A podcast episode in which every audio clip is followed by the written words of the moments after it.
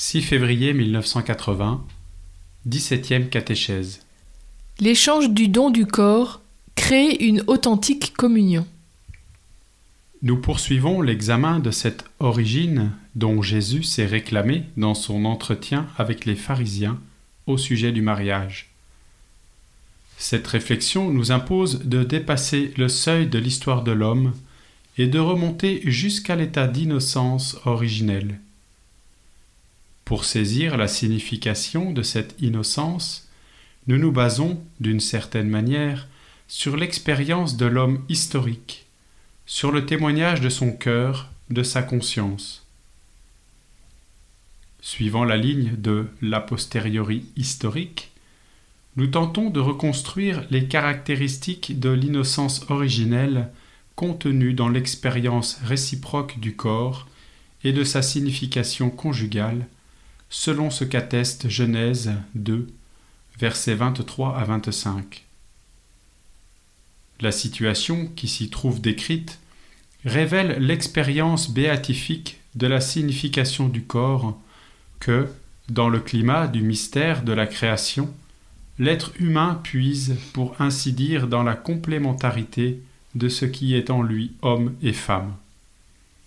Toutefois, il faut qu'à la racine de cette expérience, il y ait la liberté intérieure du don, surtout unie à l'innocence. La volonté humaine est originellement innocente, et de cette manière, elle facilite la réciprocité et l'échange du don du corps, selon sa masculinité et sa féminité en tant que don de la personne.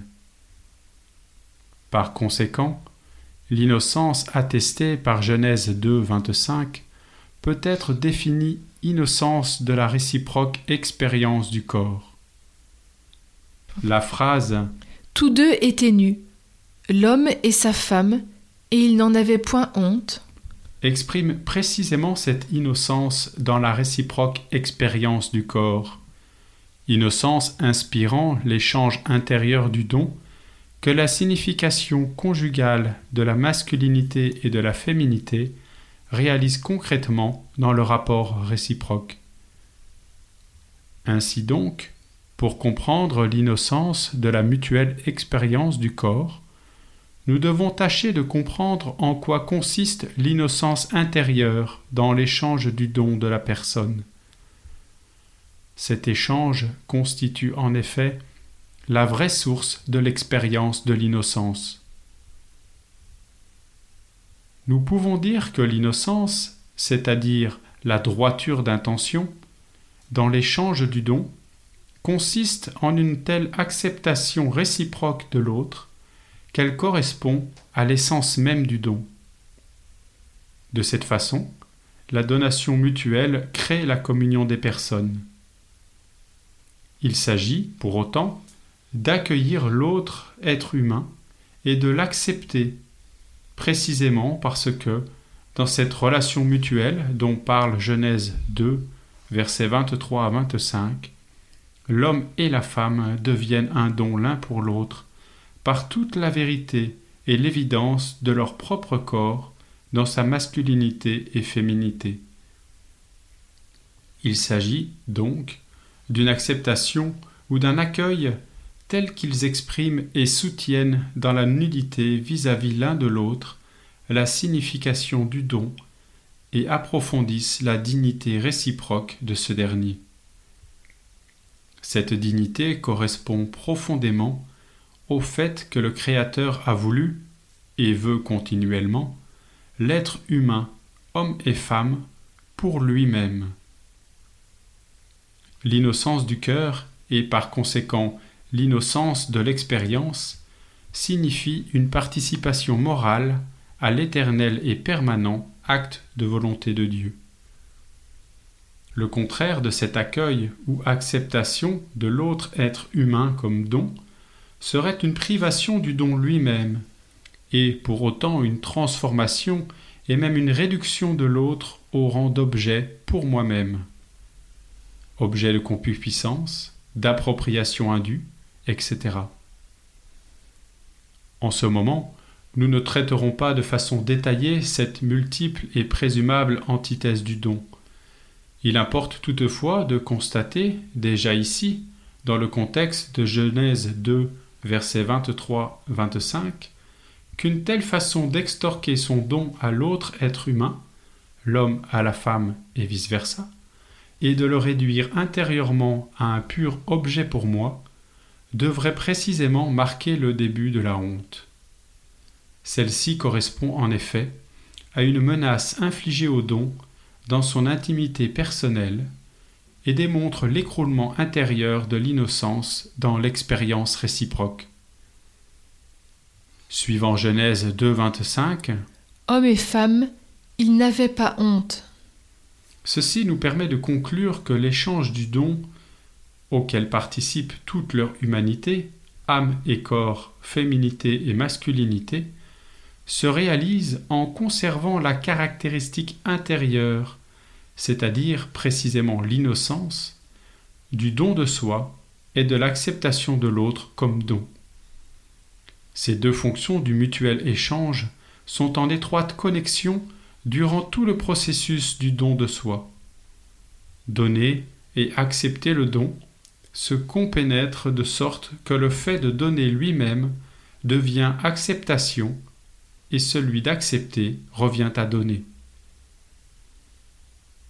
Genèse 2, versets 23 à 25, nous permet de déduire que la femme, qui dans le mystère de la création est donnée à l'homme par le Créateur, est, grâce à l'innocence originelle, accueillie par lui, c'est-à-dire acceptée comme don. Le texte biblique est à ce propos tout à fait clair et limpide. En même temps, l'acceptation de la femme par l'homme et sa manière même de l'accueillir deviennent quasi une première donation, si bien que la femme en se donnant, dès le premier moment où dans le mystère de la création elle a été donnée à l'homme par le Créateur, se découvre elle-même grâce au fait qu'elle a été acceptée et accueillie, et grâce en même temps à la manière dont elle a été reçue par l'homme. Elle se retrouve donc elle-même dans le propre fait de se donner, en un don sincère de soi, nous dit Gaudium et Spes au numéro 24. Quand elle est accueillie, telle que l'a voulu le Créateur, c'est-à-dire pour elle-même dans son humanité et féminité. Quand dans cette acceptation se trouve assurée toute la dignité du don, moyennant l'offrande de ce qu'elle est dans toute la vérité de son humanité, et dans toute la réalité de son corps et sexe, de sa féminité, elle atteint la profondeur intime de sa personne et parvient à la pleine possession de soi-même.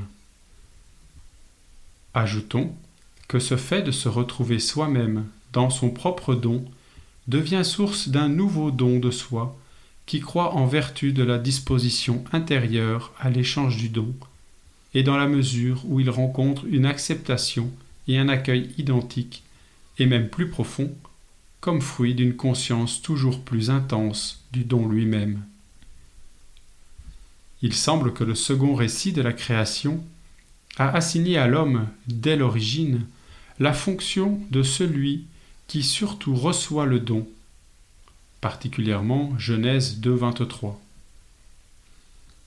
La femme est dès l'origine confiée à ses yeux, à sa conscience, à sa sensibilité, à son cœur.